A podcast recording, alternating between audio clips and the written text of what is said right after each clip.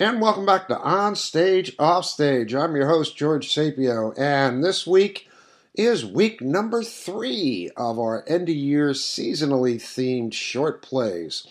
And this week's offering is a play called The Ghost of Christmas Present Imperfect, a comedy in one act by James Reynolds. Cast of characters Scrooge. And honestly, folks, we have to have a Scrooge play, don't we? Scrooge, played by Gary Weisbrot, and The Ghost of Christmas Present, played by David Raum. The setting inside Scrooge's dark house on a windy Halloween. A lit candle sits on a side table next to an easy chair with a wooden cane propped up against it. At rise, Scrooge is sound asleep, sitting in the easy chair, snoring away. The neighborhood church clock strikes two.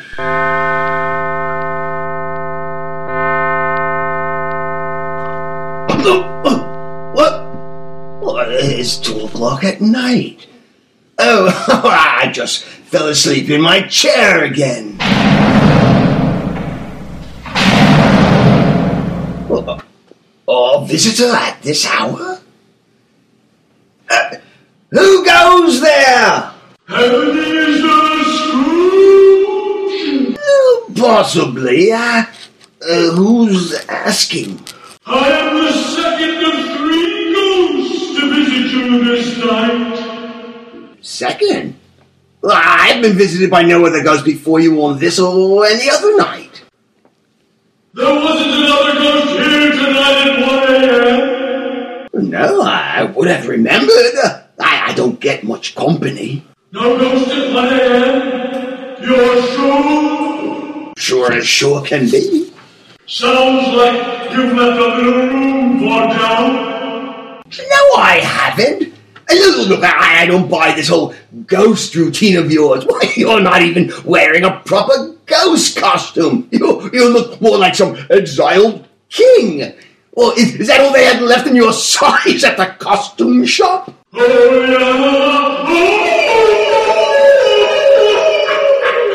Well, some ghost you are. Scrooge grabs his cane and swings it back to deliver a solid blow, and it flies out of Scrooge's grip. Noticing that nothing is in his hand, Scrooge looks back to see where the cane went. Your puny mortal weapons are useless against us ghosts. We ghosts? No, I was right first time. Against us ghosts, objective case. I'm sorry. Uh, Why do you trouble me, spirit? Who are you? I am the ghost of Christmas present. Christmas? But it's Halloween. I Halloween. No, you said Christmas, but meant to say Halloween? Oh, who does that? It's been a long day. Oh, and that day is Halloween, October 31st. Well, technically, we're into November 1st, now that it's past midnight. Ah, but it's still nowhere near December 24th. I've seen Christmas decorations up around town. Yeah, uh, decorations get put up earlier every year. Now, I've already thrown out my first bar humbug of the season. You have to admit, it's confusing. You get Christmas and Halloween confused? Well, someone did. Uh, someone, but uh, not you. Look, Scrooge, it's just the two of us here. I'm tired of speaking in my eerie voice. As I was saying, someone got things confused whoever wrote up this work order. Oh, handwriting's so bad I can barely make it out. Uh, somebody named Jack Marley. Oh, Jacob Marley, uh, my dead partner? Oh, yeah, it is Jacob. So, anyway, Mr. Morley ordered one each eerie ghost visitation to Ebenezer Scrooge's house at 2 a.m. on oh, something or other Eve. Well, I couldn't make that out, but I figured from the context it had to be All Hallows Eve. when else would you want a ghost but on Halloween? No one I know wants ghosts on Christmas Eve. Oh, oh, well then, why did you say that you were the ghost of Christmas present, eh? Because the presentation section says, denounce myself as a ghost of Christmas present. That didn't make sense to me either. Maybe it's something to do with the other two ghost visitations that mine was supposed to be coordinated with. Maybe this Marley fella has a strange sense of humor. Maybe he thought it'd be amusing if he couldn't figure out whether it was Christmas or Halloween and he got all flustered. Oh, some lame joke. Well, Marley had even less of a sense of humor than I did. Well, it is money. Now, which brings up another point. Now, Marley's been dead as a doornail for lower these seven years. Nothing's deader than a doornail. So where did he get the money to pay you? Good point. Maybe he did take it with him. Oh, no, no, no, no, no. I made sure he left behind all of what was now my money. We were partners in this thriving little commodity business. It was little, but it was just as vicious as the big boys. Commodities, huh? You want a hot tip in the commodities market? Like a vision of the future, free of charge. We ghosts hear things in the great beyond, you know. Yeah, what did you hear? First thing tomorrow, go get in on the ground floor of the upcoming oil industry, just now taking off in America. Oil? As in whale oil? Well, that's been around for decades. No, not whale oil. I mean the oil they get out of the earth. It's called petroleum. What, you mean that sticky black muck they sometimes run into when they're drilling for water? Yeah, that. They figured out they can burn that sticky black muck in lanterns. You don't have to send sailors out on expensive whaling ship for years to get it. It's right there on land, near cities where you need it for customer use. They're drilling oil wells in Pennsylvania right as we speak. So you think that this uh, petroleum oil thing uh, will be big someday, huh? Ah, the biggest. I bet they even nickname it Big Oil. Believe me, some of the largest fortunes in history will be made in oil. Hmm. No, no, no, no, no, no, no, no. It's in America. Americans are too foolhardy when it comes to business. Look at all the money they're wasting on building railroads through thousands of miles of these empty wastelands. Now, if I was to invest in this oil of yours, I'd wind up losing everything I put into it. Now, as Marley always said, stick with what you know. Uh, your loss. You know, look, look, let's figure out why you're here so you can do your duty, whatever it may be. Then I can get back to sleep and you can be on your way back to your haunt in Gulfshire or in Styx or wherever you spend your off duty hours between hauntings. Yeah, what else does your work order there say for you to do? Ah, here it is on the back. I am here to deliver your Christmas present. Oh, that's why I'm called a ghost. A Christmas present. That must be what this package is. Package from your loving nephew Fred. Fred? Well, I wonder what Fred sent me. Figgy pudding. Hey, hey, hey, well, listen here. If you're going to be rude about it, you can just take it back. All right. No figgy pudding for you. Be gone, you vulgar apparition. But are you sure you want to pass up on your chance to get in on the ground floor of Big Oil? Could be the biggest Christmas present anyone ever got. Bah! Humbug! Let your American bumpkins fall for that get rich quick scheme. Oil from the ground. Listen, I know a swindle when I hear one. The ghost shrugs and exits. End of play.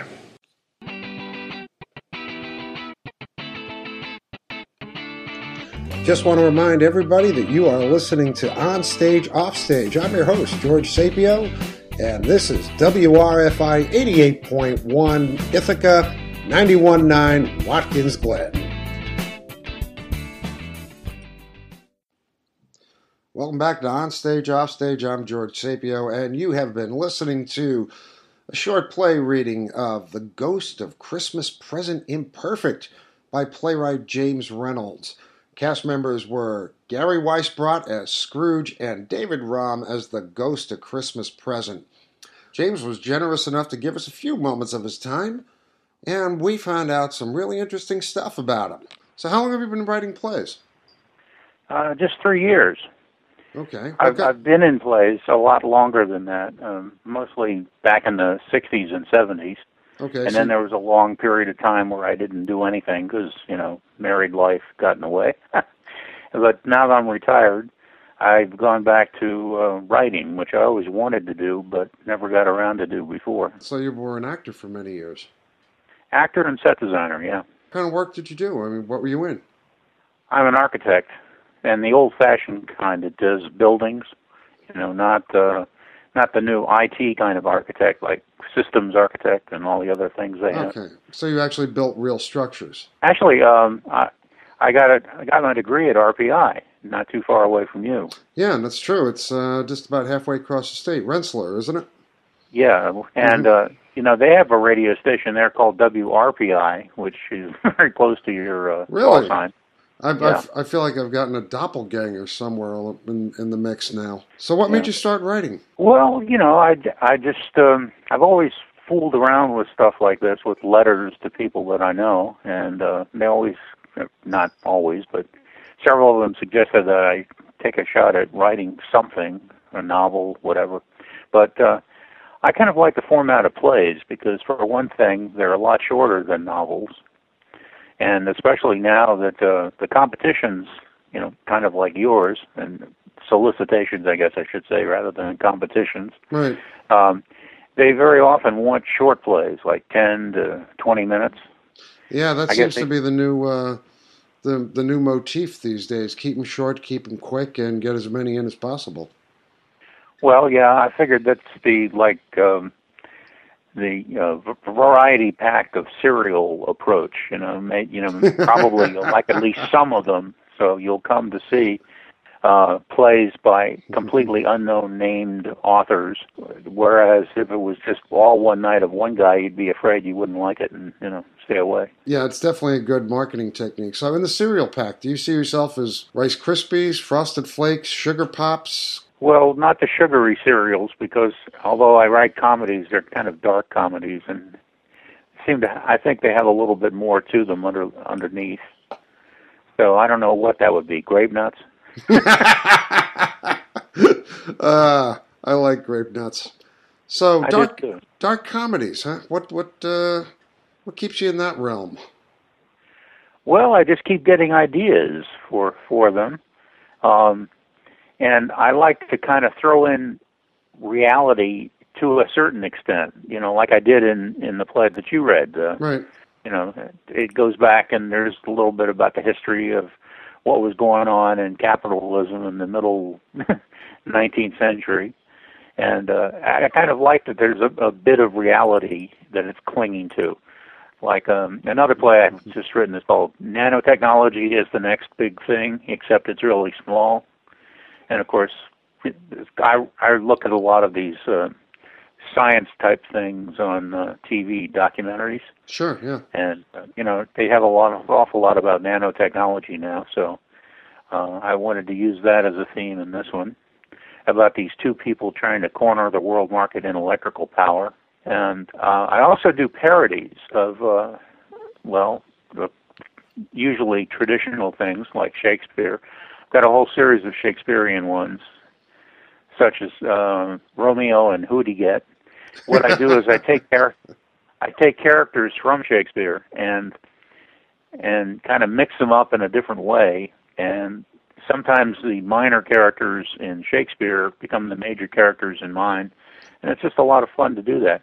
For one thing, if you're doing a short play, you don't have much time for exposition. No, you it- don't. so it it helps a lot if you have characters that people are already familiar with, so you don't have to do all that explaining. True. How much Shakespeare did you do back in the day? As an actor. Uh, what, as an actor, Yeah. I think the only one I was ever in was uh, The Tempest. I went to a lot of them.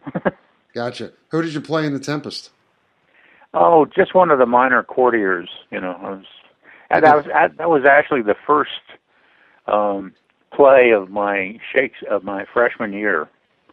So you know, I, I wasn't going to get a, a big part in that one. No, you got to pay your dues before you get that. Yeah. Yeah, I had a lot of fun. Well, plus, frankly, I wasn't all that good an actor. You know, I was reliable. I knew my lines. I didn't get in the way. You know, you got to have you have to have people like that in your company too.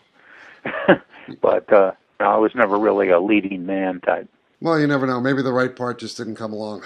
No, I think it's more the you know I'm I'm just kind of a dilettante as an actor, and I recognize there are people that are have great natural ability, and uh, they really deserve to have the leads in the show.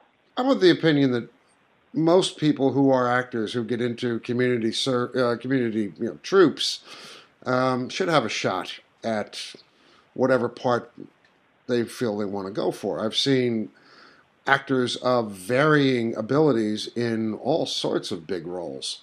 And generally, the joy of the actor comes through and makes the part worthwhile. Trying to be humble. Humility is always good.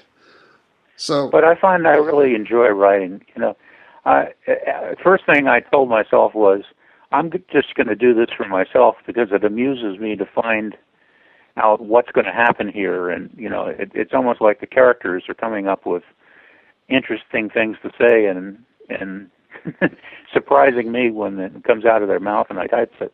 In, in a way, it's it's a different version of what I did as an architect.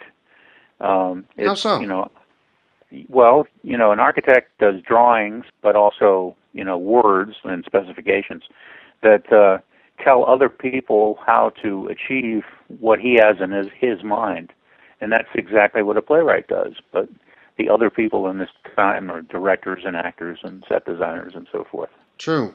Let me let me let me ask you about a, sim, a similarity. You're like the third or fourth playwright I've spoken to in a row, who's communicated to me that the characters kind of take over after a certain point. Yeah, that's true.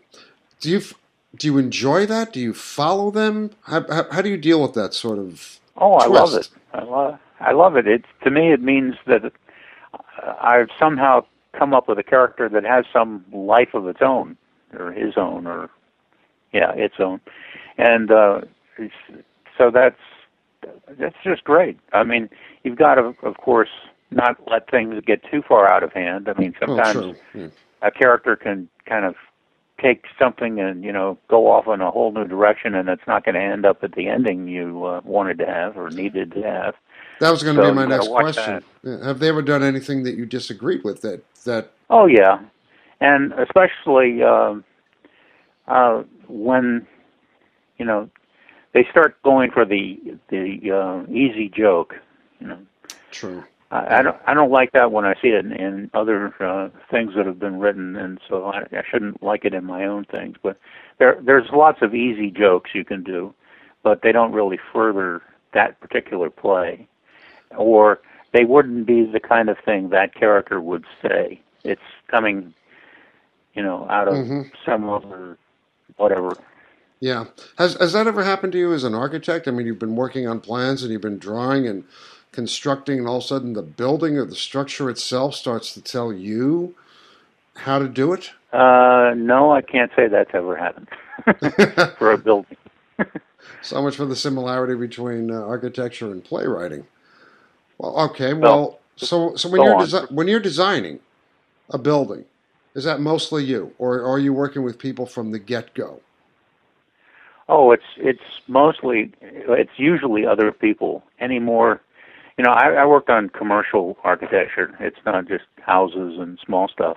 Okay. So it would usually be a firm, and they would actually often have designers per se who didn't do the the working drawings, which are you know all the things that that you have to put up together to um, to show how to put the building together. Right. So uh, there was a, there's a team of even architects before you get to all the other teams like engineers and contractors and so forth.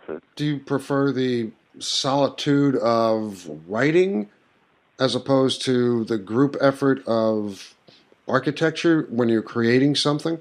well, uh, they're both they're both interesting in different ways and for different times of my life. I think when I was younger, I preferred more group activities, and now that I'm, you know, old and retired, I kind of like the solitary stuff that Yeah. doesn't involve me going anywhere. so you've been writing for how long? Three years, you said. Three years.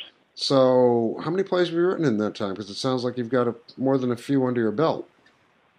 Yeah, about 20, I'd say.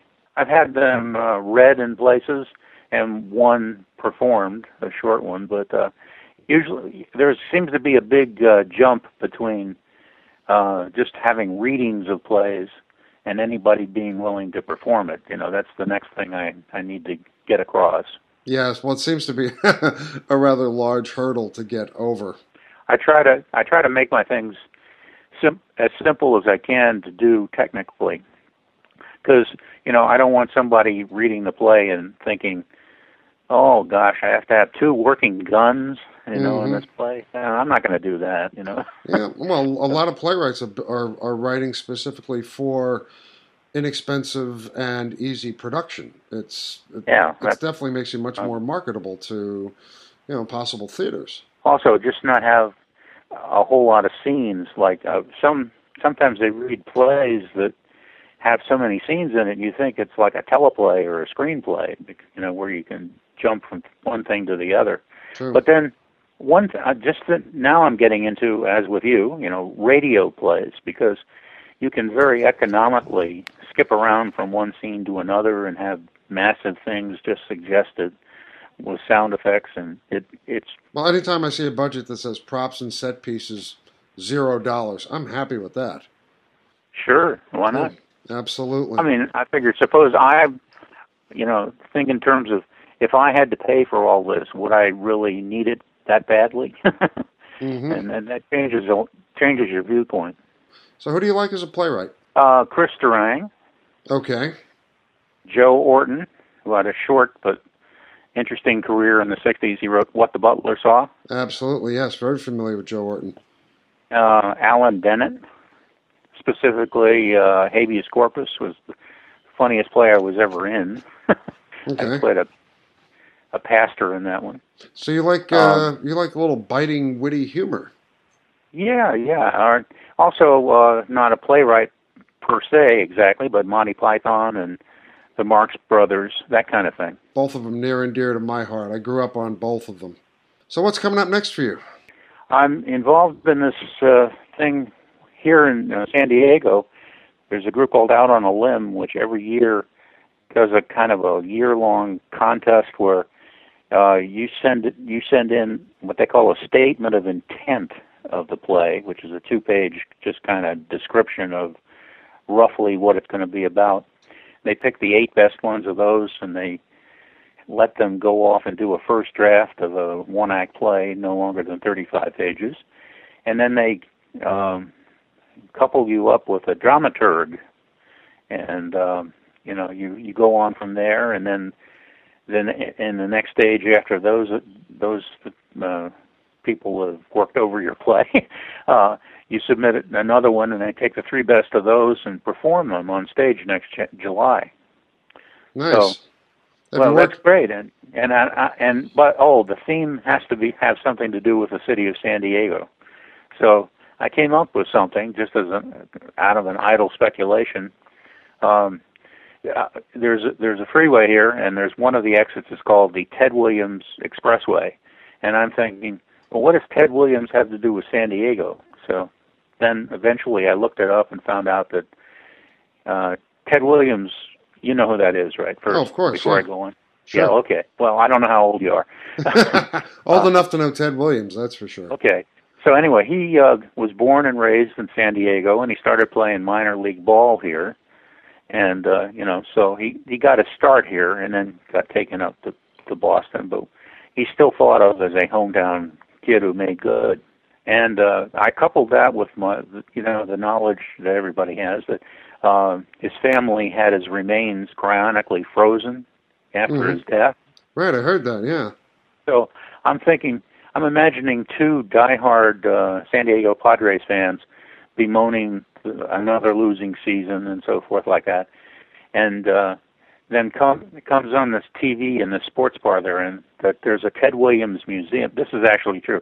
The, the Ted Williams National Museum is in Tampa Bay, Florida, for some unknown reason. They can't stand this, so they they try to figure out how they could get make a living monument to Ted Williams.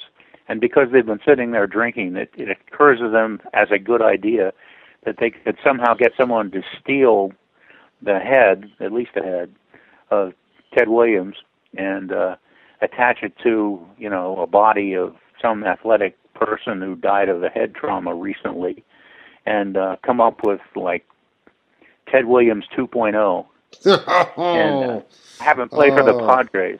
And you know, it proceeds from there. And I haven't figured out exactly the ending, but I think I've got a great premise. Sounds pretty I- interesting to me.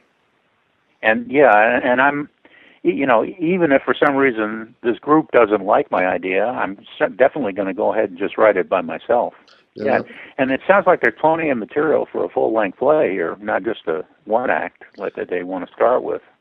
Yeah, well, every full length play starts out as a one act somewhere along the line.